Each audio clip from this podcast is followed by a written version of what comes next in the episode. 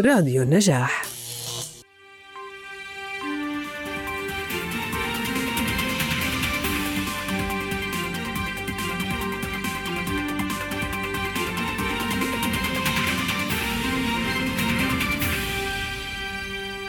مساء الخير. تشير دراسات أكاديمية إلى أن ما نسبته 12 إلى 20% من الأردنيين يعانون من اضطرابات نفسية. بحسب مقال منشور بصحيفة الغد بحثت جيدا لأجد دراسات منشورة عن واقع الصحة النفسية في المنطقة العربية ولم أجد للأسف لكن هل فعلا هذه النسبة التي ذكرت في البداية صحيحة؟ وهل نستطيع تعميمها على باقي المنطقة العربية؟ وما علاقة واقعنا السياسي والاجتماعي بهذه الاضطرابات؟ دائما ما كانت الدراسات النفسية السياسية تجرى على الزعماء والنخب السياسية ولا أحد تقريبا يتحدث عن تأثير الاستبداد أو غياب التنمية على صحة البشر النفسية. هناك دراسات تتحدث عن الاستقرار الاقتصادي للدول على متوسط تأثيرها على متوسط أعمار شعوبها. لكن هل للديمقراطية والاستقرار السياسي تأثير أيضا على متوسط أعمارنا؟ إذا ما علمنا ارتباطها أي الديمقراطية بالنمو الاقتصادي والتنمية وارتباط متوسط الأعمار بالصحة النفسية. تواصلت مع ضيفي خلال الأسبوع الماضي ليكون هذا العنوان هو محور نقاشنا لكنه اعتذر وطلب التأجيل لأن العنوان كبير وشائك وعميق كما وصفه. وهذا ما وجدته أثناء التحضير للحلقة حيث لا مصادر تقريبا بالعربية عن هذا الموضوع والمصادر الأجنبية تتحدث بأغلبها. عن صحة الزعماء النفسية وتأثيرها على الحياة العامة في دولهم. وهنا طبعا لا نتحدث في هذه الحلقة عن الأردن بوجه الخصوص إلا لكونه نموذجا من منطقة مشتعلة سياسيا وعسكريا. اسمحوا لي أن أرحب بضيفي العزيز الدكتور علاء ضامن الفروخ الطبيب النفسي وأيضا الناشط السياسي. أهلا وسهلا دكتور. أنا أحمد القضاء وهذا حوار مفتوح. مرحبا بكم.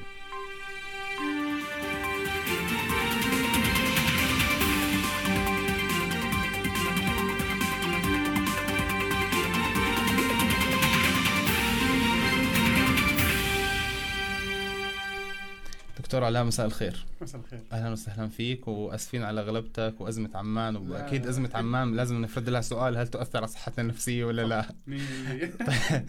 دكتور كيف تقيم من خلال عملك وعملك في عيادتك آه، الصحة النفسية للأردنيين؟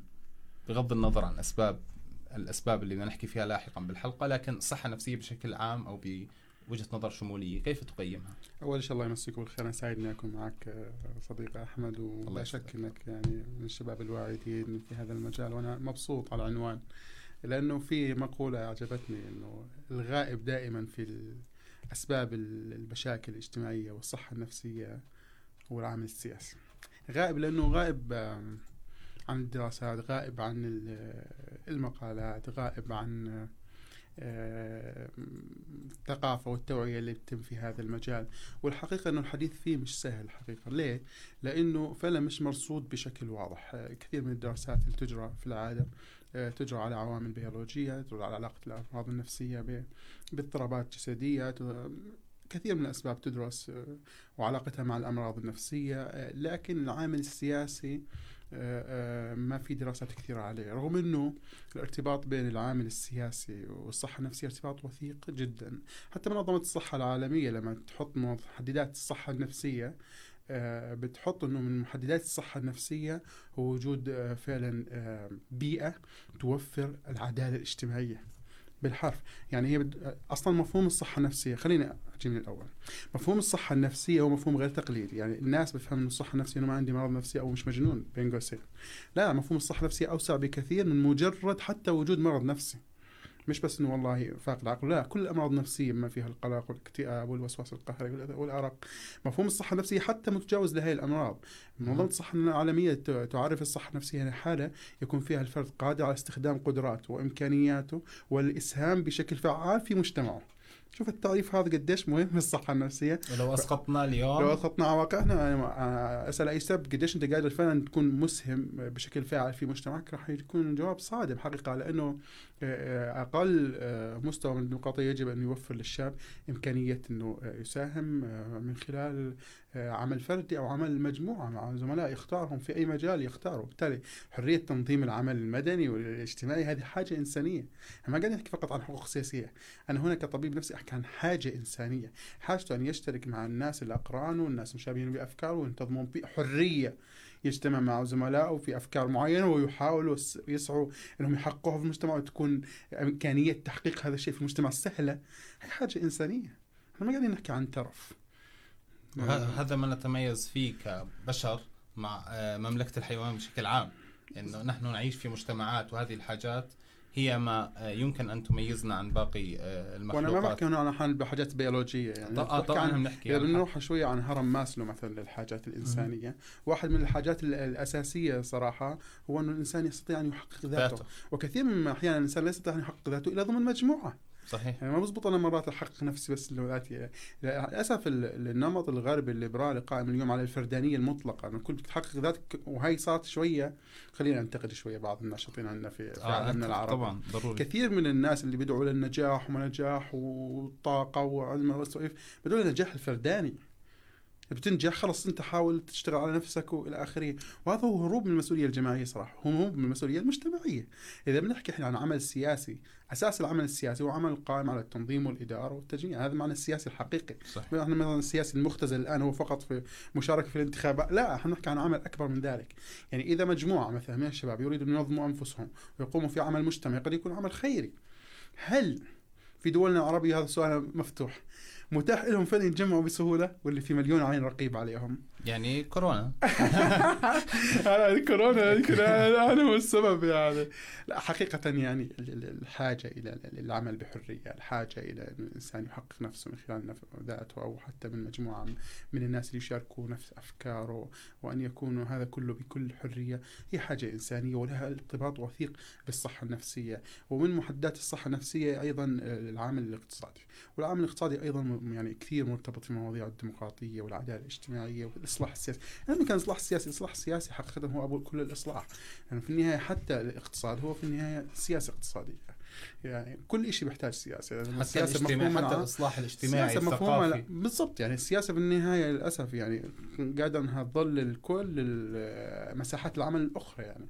بإمكان أي نظام دكتاتوري في أي بلد إنه يحجب كل المساحات حتى ما يظل في حرية ثقافية. صحيح. ولا حرية فنية. ما بتقدر ترسم اللي بدك إياه ولا تقدر تمثل اللي بدك إياه ولا فلذلك كثير من الأحيان يعني الحديث عن الإصلاح السياسي ليس مبالغة فعلا لأنه يعني هو قادر إنه إما يفتح المجال أمام ويفجر مجال أمام إبداعات الناس وطاقاتهم ذات الشباب وأن يستطيعوا أن يحققوا أنفسهم ويروا أنفسهم قادرين يخدموا بلدهم ويستطيعوا أنهم يوصلوا لأحسن مكان بكل حرية وعدالة. الآن لو سألت كثير من الشباب في العالم العربي ممكن يكون عنده كثير من من المواهب ومن القدرات، هل تستطيع هل أنت مقتنع إنه أنت ضمن هاي القدرات اللي عندك والمواهب قادر تصل اللي بدك اياه في بلدك؟ أنا متأكد إنه غالبيتهم راح يكونوا محبطين، مش قادر. لأنه في في كثير من دولنا للأسف بسبب غياب الإصلاح السياسي بسبب غياب العدالة الاجتماعية هو مش قادر يوصل اللي بده إياه من خلال ممكناته وقدراته هو بيحتاج أشياء ثانية ممكن اسمه في في الوثيقة في الهوية. يعني ذلك بقول أنا دورك في المجتمع في كثير من الأحيان ما بيحددوا قدراتك وإمكانياتك بيحددوا كثير من الأحيان هو اسمك في دفتر العائله هذا واقع مؤسف في الاردن اسمح لي أن أكون جريء في هذا الموضوع. كثير من الناس في الأردن اليوم للأسف بشعر بغياب العدالة وإنه مش قادر في النهاية يوصل للي بده إياه من خلال قدراته وإمكانياته اللي هو فعليا بيقدر يتعب عليها. وبالتالي أنت تشعر بالظلم والإحباط. فغياب الإصلاح السياسي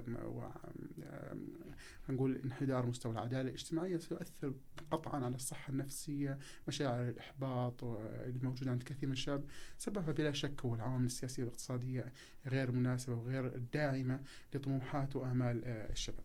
طيب دكتور يعني أحيانا إذا بدي أعقب على كلامك اللي تفضلت فيه إحنا اليوم الذكرى بنمر بالذكرى العاشرة لانطلاق ثورة الربيع العربي في المنطقة. وتقريبا إحنا من عشر سنين بنعيش في حالة من اللا استقرار حتى الدول المستقرة نسبيا زي الأردن. إحنا دولة مستقرة لكن تأثرنا بموجات اللجوء اقتصاديا حتى سياسيا في بعض الأحيان امنيا. الأمن يؤثر على السياسة وهي النظرية طبعا معروفة عندنا بالسياسة الداخلية في الأردن. إذا بدنا نحكي عن الاستقرار السياسي كيف لنا أن نربط ما بين الاستقرار السياسي والصحة النفسية للأفراد اللي هم المواطنين؟ وإذا كنا بنقدر نربط بيناتهم كيف؟ لا هو الربط ضروري. يعني الاستقرار السياسي معناته في النهاية أنه يكون في استقرار أو حد أدنى من الأمان الاجتماعي. والحاجة إلى الأمن والشعور بالأمن هي حاجة نفسية لصيقة بالإنسان. يعني الإنسان لما يشعر نفسه مش آمن في بيته أو مش آمن في الشارع العام أو مش آمن في مكان عمله هو سيشعر أنه دائما في حالة توتر وقلق وسينعكس سلبا قطعا على صحته النفسية. فبالتالي الاستقرار السياسي هو يعني مطلب لا غنى عنه. لذلك إحنا بنقول دائما هو هو الصحيح أنه الإنسان يحاول أن يحقق الإصلاح السياسي والعدالة في ظل استقرار سياسي. وهو هذا المطلوب على أي معادلة يمكن شوية مثالية أو لكن هذا المطلوب حقيقة. لأنه إحنا بدنا نقايض الحرية بالأمن أو العكس راح تصير معادلة صعبة. كثير من الأحيان يتم التضحية بالحرية على مذبح الأمن زي ما بقولوا يقاض الناس بين الاستقرار الاجتماعي والأمن السياسي وبين المطالب الحرية والعداله أنا بعتقد إنه اثنين غلط. يعني في النهاية إحنا لابد إنه نسعى ان نحقق عداله اجتماعيه ونفتح المجال أمام الناس ونوسع آه، إطار الحريات في ظل استقرار سياسي وهي المعادلة الصحيحة حتى يكون الاصلاح هو إصلاح تدريجي آمن بدون دماء بدون آه، ضحايا. لكن للأسف يعني التاريخ لا يسعفنا. للأسف كثير من التجارب الحرية وكذا مرت في في تضحيات كثيرة.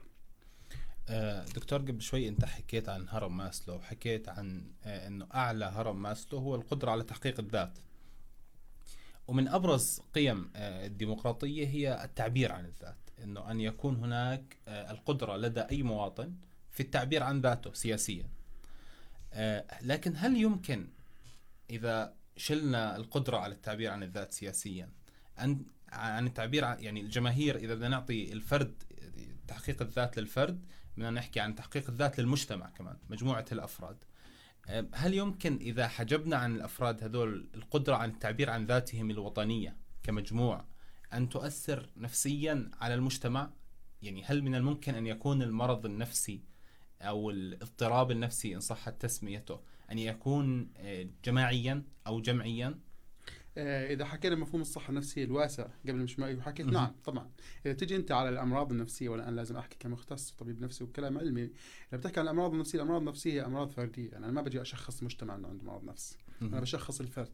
والأمانة هاي من يعني من الأشياء تعتبر بعض المثالب على الطب النفسي. خلينا ننتقد الطب النفسي كطبيب نفسي. بس جميل طبعا. يعني أنا بحب النقد الذاتي. شوف علماء النفس آه، بينهم خلافات. يعني آه، واحد من علماء النفس الرائعين اسمه أريك فروم. أريك فروم انتقد المدرسة علم النفس التحليلي الكاملة أو فرويد من ذاتها لأنه ركز على الجانب الفرداني في الطب النفسي. بقول دائما تركز التحليل النفسي على الجانب الفردي. بينما في كثير من المشاكل النفسية سببها هو فعليا البيئة الاجتماعية اللي عايش فيها الإنسان. وكثير من الأحيان المشاكل النفسية سببها هو البيئة اللي عايش فيها الإنسان. آه، إذا بدنا نحكي عن العوامل اللي تسبب الأمراض النفسية وهذا له علاقة وطيدة بجواب على سؤالك أحمد. إذا بنحكي عن أسباب الأمراض النفسية في أسباب داخلية بالفرد أسباب جينية استعداد جيني أسباب بيولوجية أسباب هرمونية وفي أسباب خارجية. الأسباب الخارجية يتفرع عنها كثير من الأشياء. إذا بنحكي عن البيئة المؤثرة في الإنسان فالبيئة هي بيئة سياسية هي بيئة اقتصادية هي بيئة اجتماعية. ضمن هذا السياق نعتقد إنه آه، مثلا آه، انتهاك حقوق الإنسان هذا مصطلح تستخدمه الأمم المتحدة منظمة الصحة العالمية تستخدم مصطلح. واحدة من الأشياء اللي نقدها أريك فروم عند فرويد هو تركيزه على الجانب الفرداني والتحليل النفسي للفرد في إبراز المشاكل النفسية. وهو بيقول لا إنه في عوامل اجتماعية كثيرة تحيط بالفرد لها دور أساسي في الصحة النفسية. وهذا شيء حقيقي لأنه إحنا بنيجي على أسباب الأمراض النفسية نقسمها لنوعين إما أسباب متعلقة بالفرد نفسه أسباب جينية بيولوجية هرمونية أو أسباب متعلقة بالبيئة. جزء كبير جدا من البيئة هو الظروف السياسية والاقتصادية والاجتماعية. إذا بنحكي بهذا المفهوم عن الصحة النفسية بلا شك أنه آه، آه، قمع آه، الإنسان وفي النهاية المجتمع يتكون من أفراد. إذا قمعنا الأفراد فأنت قمعت المجتمع بالضرورة. فإذا بنحكي من هذا المنطلق نعم انتهاك حقوق الإنسان يؤدي إلى اضطرابات نفسية. هذا مكتوب في في دستور منظمة الصحة العالمية. منظمة الصحة العالمية تورد بشكل واضح أنه من أحد الأسباب لتدني الصحة النفسية هو انتهاك حقوق الإنسان. غياب العدالة آه، التمييز. كل هذه المشاكل تؤدي إلى آه، سوء في المشاكل النفسية وبالضرورة تحسين الظروف السياسية والاقتصادية والاجتماعية سيؤدي بالضرورة إلى تحسين الصحة النفسية. فجواب عن كلامك طبعا قطعا. التعبير عن الذات حاجة إنسانية مهمة. يعني الإنسان إذا ما قدر يعبر عن مكنوناته آه، بأريحية سيشعر دائما بالكبت والقهر والتوتر والقلق. وأحيانا هذا يكون سلاح خطير جدا ذو حدين لأنه من أسباب التطرف. من أسباب العنف هو قمع الحريات. ونحن نعتقد أنه آه، غياب آه، وسائل مدنية حضارية. وهي أهم مميزات الديمقراطية والإصلاح السياسي. في التعبير عن الذات سيرجع الفرد إلى أساليب غير آه، مناسبة غير مدنية. تكون أحيانا أساليب عنفية للتعبير عن ذاته. مهم جدا هذه الملاحظة أنه الصحة النفسية أيضا هي عامل مهم سلبا أو إيجابا في زيادة مستوى التطرف لدى المجتمع أو تقليله. قطعا. أنا بعتقد إنه قدرة الناس. أنت شوف تعال على مجموعة من الشباب يريدوا ان يعبروا عن ذاتهم. تقول تعالوا أنتم لهم وسائل مدنية سهلة سلسه يعبروا عن أنفسهم يحكوا يعبروا. هذا سيقلل منسوب العنف لأنه بطل في عنده يعني مبرر آه، نفسي على الأقل سيكولوجي داخلي إنه يمارس العنف. ما أنت قادر تحكي اللي بدك إياه. أما لما أقمع آه، حريتك فأنت تعبر عن بالتصرف. والامانه هذا موجود في علم النفس. أحيانا يعني الانسان لما ما يستطيع يعبر بلسانه يلجأ إلى السلوك يتصرف. يعني بيلجأ ليديه في كثير من الناس بيلجأوا ليديه لأنه مش قادر يحكي. صحيح. آه، طيب دكتور كنت بقرأ امبارح بكتاب علم النفس السياسي رؤية نقدية. كونك أنت حكيت عن النقد فكان يحكي إنه في شيء بعلم الاجتماع ما بين علم الاجتماع وعلم النفس يسمى الرضة الثقافية. آه، وهي تحول اجتماعي مؤلم بصيب المجتمع. وأعراضها هي تداعي الثقة والصورة المتشائمة للمستقبل إحنا اليوم طبعا آه، طبعا والصورة النستولوجية للماضي بمعنى الحنين. طبعا إحنا اليوم بنلاحظ إنه بأغلب إذا بتقعد مع اي شاب زي ما حكيت أنت دائما في حالة من عدم اليقين بالمستقبل ودائما في مدح للماضي. إحنا دائما بنحكي يعني حتى الأشياء السيئة التي حدثت لنا في الماضي نتغزل بها. فهل نحن اليوم بهذه إذا بنقدر نحكي عن مجتمعنا أنه مصاب بالرد الثقافي أو هذا التحول الاجتماعي آه، المؤلم، هذه الأعراض هل نستطيع أن نسقطها على أغلب الشعوب العربية اليوم كناشط سياسي؟ هذا السؤال؟ وكطبيب نفسي هل تعتبر هذه الأعراض أعراض اضطرابات نفسية زي ما حكينا قبل شوي للذات الجمعية للشعوب في المنطقة؟ وإذا بدنا نرجع لكناشط سياسي ما الحل برأيك لكل هاي ال... بالمثال اللي ذكرته تحديدا أنا ما أعتقد الموضوع مقتصر فقط على العرب أنا أعتقد معط... يعني أنا اسقطته على العرب. أنا آه، اسقطته بس. أوكي. أعتقد إنه شامل لكل الشعوب التحولات العميقة اللي صارت من بعد الثورة الصناعية. تحول طريقة نمط عيش الناس آه، آه، نمط تواصلهم الثوره التكنولوجية اللي صايرة واستخدام وسائل التواصل الاجتماعي بكثرة تغير العلاقات الاجتماعية وتحورها نحو نوع آخر. من العلاقات كلها هي أدت بالضرورة إلى ظهور بعض المشكلات النفسية. حقيقة بعض الاضطرابات النفسية الموجودة في بعض البلدان مرتبطة أيضا في في, في هاي المشكلة يعني في بعض المشاكل النفسية تصنف إنها مشاكل خاصة في مجتمعات يسموها كروس آه، كلتشر يعني مش مش مش واردة في كل مجتمع خاصة في المجتمع واحدة من المشاكل الموجودة في اليابان مثلا كان لها دور لها علاقة وطيدة في التكنولوجيا الحديثة.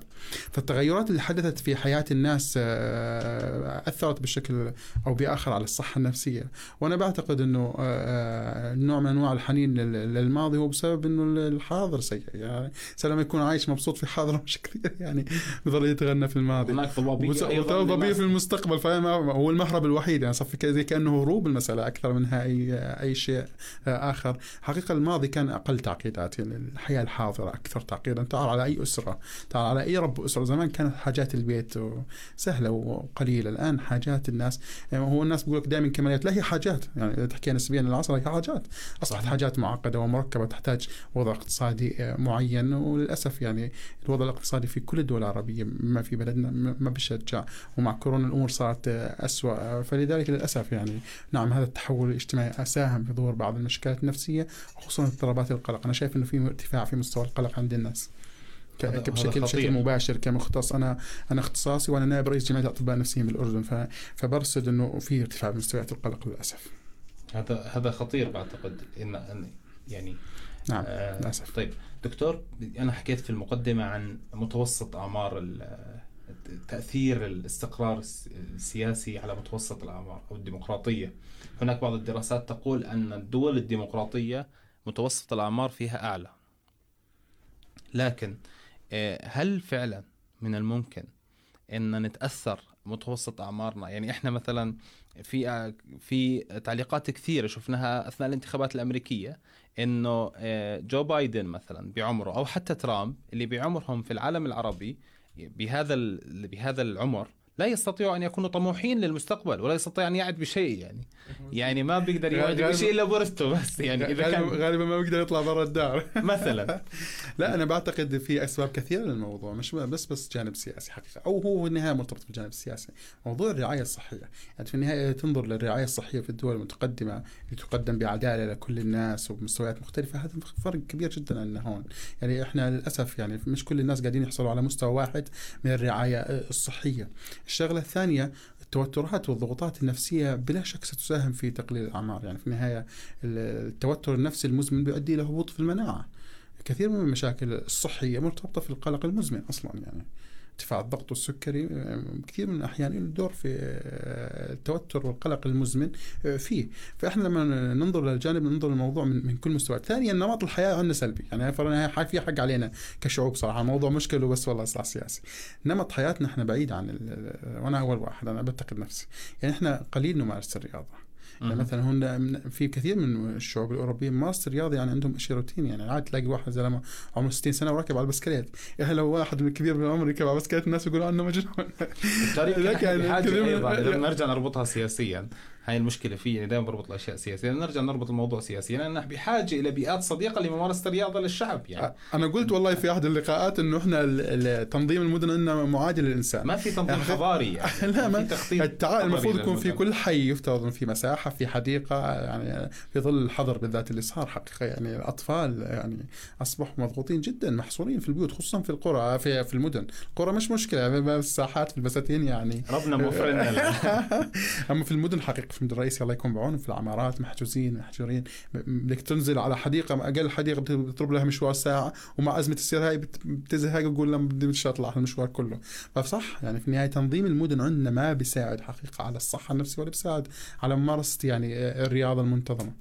تمام. دكتور يعني لو بدنا نحكي يمكن أنا هون وكان اختياري للدكتور علاء فروخ وأنا فعليا ما حكيت يعني ما انتبهت لفكرة إنك نائب رئيس جمعية الأطباء النفسيين في الأردن ولكن بقدر ما أنت منتمي أو منخرط في العمل السياسي في الأردن. إلى جانب أنك طبيب نفسي طبعا. اليوم دائما يتهم المواطن الأردني بأنه آه، يميل أكثر إلى الهويات الفرعية من الهوية الوطنية الجامعة. آه، وأنها هي سبب في آه، اختيارات كمجلس النواب مثلا إنه لا يمثل الناس، الناس تنتخب ثم بعد يعني إحنا حتى اليوم بنشوف التعليقات على جلسات مجلس النواب اللي فعليا لنا شهر ونص منتخبينه، التعليقات بأغلبها غاضبة وبسخرية. فإحنا اللي انتخبنا الناس هذول ولكن ما زلنا فيعني هذا الإشي هل يمكن للمواطن في مجتمع كالمجتمع الأردني؟ اليوم بدنا نحكي والمجتمع الأردني تقريبا الهويات الفرعية اللي بدنا نحكيها بنطبق على المجتمع اللبناني بهويات فرعية آه، دينية أو طائفية. بنطبق على آه، هويات فرعية أخرى في مجتمعات عربية أخرى يعني بنقدر نسقطها على أكثر مجتمع. لكن لو نحكي عن المجتمع الأردني كونه أنت منخرط في العمل العام فيه. إلى أن يخرج من التمثيلات الاجتماعية إلى تمثيلات سياسية دون أن يكون هناك تحول آه، ما يعني دون أن يكون التحول منعكس صحيا عليه بسبب أو بآخر. يعني ما بدنا مثلا المواطن يسعى يروح للتطرف مثلا عشان يطلع من هويته الفرعية للتطرف آه، بهوية فرعيه أخرى ولكن إلى هويه سياسية برامجية. هل يمكن هذا الإشي؟ طب أنا بدي أعلق على الموضوع من من مش تبرير تفسير فرق كبير جدا بين التبرير طبعًا والتفسير. طبعًا. خلينا نحاول أفسر الموضوع. حقيقة الإنسان يستدعي الهوية اللي تخدمه تحقق ذاته ودفع تدافع عن مصالحه. متى قدمت للمواطن الأردني نموذج إنه العمل الحزبي يحقق ذاته ويحقق مصالحه. ما قدمت له. اللي صاير عندنا في الأردن إنه كل واحد بجد إنه اللي بيحقق ذاته بشعروا بالعزة والكرامة. بحكي عن جد لأن أنا بفسر أنا مش ببرر أنا بفسر أنا أتمنى نوصل لهويه جامعة وطنية وكلنا نصير. خلص هدفنا الرئيسي فقط إنه من خلال عمل مدني نختار أفكار وبرامج. إحنا نختارها مش أشياء فرضت علينا. لأنه ما حد بيختار لا عشيرته ولا أصله ولا ما حدش بيختار. طبعا. هاي أشياء فرضت علينا. لكن حقيقة الإنسان ككائن وهذا هذا هذا تفسير نفسي منطقي يختار ما يخدمه في النهاية أنا شو الهوية اللي بتخدمني في الأردن؟ اسأل أي شاب في أي قرية وين شو الهوية اللي بتخدمك؟ تنتمي لحزب ولا تقول أنا ابن العشيرة الفلانية ما الذي يدافع عن مصالحك انت أنت قدمت له هذا الواقع فوين يروح يعني؟ أنت تقول له أنت ما بتصير تحقيق ذاتك ولا تحقق مصلحتك إلا بانتمائك لهذا الشيء. لذلك يعني لما تجد الإنسان أحيانا في مكان آخر ظروف أخرى بيختار اشياء مختلف. شو عن النقابات؟ اختيارات الناس مختلفة عن الانتخابات طبعاً. النيابيه قطعا. طبعا. والسبب مش لأنه ال- ال- النقابيين أحسن من الناس. مش صحيح أنا بعتقد هي نظرة فوقية. لأنه في النهاية النقابيين نفسهم بيختاروا نفسهم في. القرى اختيار آخر. صحيح. لأنه الظروف مختلفة لأنه اللي في النقابة غير. صحيح. ممكن يكون توجه معين أو فكرة معينة أو كذا. صحيح ستيل يعني في النهاية في ناس راح يظل في عنده اختيار على هوية على شيء مضبوط. لكن معظم الناس حقيقة ما عندها مشكلة في التطور. وأن تختار هوية جامعة هوية أشمل تخدم مصالحها. دكتور بس خليني أقاطعك هون. شفنا في الانتخابات النيابية الماضية وأنت كنت مطلع جيدا عليها. الماضية وما قبلها. شفنا بعض السياسيين والمنخرطين جدا في العمل السياسي وبعضهم يعني يمكن يوصفهم بمحللين سياسيين إقليميين أكثر من كونهم أردنيين يعني في الشأن الإقليمي آه، ترشحوا في مناطق ليست فيها قاعدة ل- لعشائرهم أو قواعدهم الاجتماعية ولم يحالفهم الحظ وعادوا في هذه الانتخابات. وترشحوا عند قواعدهم الاجتماعية ووصلوا حققوا ذاتهم سياسيا بناء على هذه القواعد الاجتماعية. هذا هذا هذا يؤكد ما قلته هذا يعني تأكيد النهايه طبعا. هذا هذا الظرف انت خدمه في التقاطة جميلة لمحمد عابد الجابري في كتابه له عن الهوية السياسية. هو يعني يميز بين الهوية القومية والهوية الإسلامية. وهو كتاب جميل صراحة ولطيف والتفاته جميلة حقيقة. هو بيقول إنه العرب استدعوا الهوية الإسلامية لما أرادوا إنهم يحاربوا الخطوات الصليبية. يعني في النهاية الهوية الجامعة كانت في ذاك الوقت الهوية الإسلامية هي الهوية اللي تخدم في ظل حروب صليبية هي الهوية الإسلامية فحتى العرب من غير المسلمين انخرطوا في هذه الحروب يعني في مسيحيين شاركوا في الحروب ضد ال- ال- الصليبية. الحملات الصليبية. على مجتمعنا هذه الهوية تحولت بطلت تخدم لما كان ال ال ال الاستعمار تركي. بلاش نسميه استعمار بلاش نسويها صدج عند بعض الناس بس لما كان يعني في النهاية اللي يحكم المنطقة الأتراك خصوصا في ال- الفترة الأخيرة لما جت الحزب ال- ال- اسمه جمعيه ال- تركيا جمعيه الفتاه لا لا جمعية الاتحاد والترقي ترقي آه. كانت فيها تعصب للأتراك وظلمت العرب. الآن ظلم العربي. الآن شو بدك تستدعي هوية ضد الأتراك؟ ما هم مسلمين زيك بدك تستدعي هوية إسلامية. أنت الآن ضد ما بدك تستدعي إلا هوية قومية. في ظل في في مواجهة القومية التركية. فاستدعى العرب الهوية القومية لمواجهه فالإنسان حقيقة والمجتمعات تستدعي الهويه اللي تخدمها لتحقق مصالحها لتحقق ذاتها. وفر الاردنيين جو من الديمقراطية والتشجيع على العمل الحزبي ويقولوا إنه في النهايه الانتخابات هاي ما راح يزبط فيها إلا تترشح. مثلا أنا مش طبعا أنا مش كثير مع هاي النظرية بس ك- كتمثل توضيح. بقول لهم ما في توصل للانتخابات إلا من خلال حزب معين أنت مالك لحزب بصير الناس بيختار في النهاية احزاب ومع الوقت بتطور الديمقراطية في كل مكان تطورت تدريجيا. ولا حد الآن في كل الدول يوجد أحيانا ناس ينتخبوا على أساس العرق على أساس اللون على أساس الجنس موجود. لكن حقيقه ال- التطور بيحدث بكل المجتمعات ومجتمعنا. مؤهل للديمقراطيه الأردنيين واعيين. الأردنيين يمتلكوا من الثقافة والعلم والمعرفة الكثير. وأنا ضد إنه دائما نجد حالنا ونجد الناس أنتم أنتم تختاروا صحيح الناس اختاروا لكن اختاروا ضمن معطيات فرضت عليهم. ربما لو توفرت معطيات أخرى هم من أحسن شعوب العالم وسيكون من أحسن دول العالم. ما عندي شك يمكن ذلك. بحلقة الحلقة في حلقات سابقة ناقشنا آه، ما حدث في الأردن في فترة الخمسينات والستينات ومشروع وصف التل ليكون هناك حزبان آه، يحكمان أحدهما يحكم والآخر يراقب. فالأردنيين كان لديهم مشاريع سابقا. لكن الظروف يمكن الإقليمية إحنا دائما ما بتساعدنا. يعني هذا المشروع وصف التل انتهى في حرب ال 67 صحيح.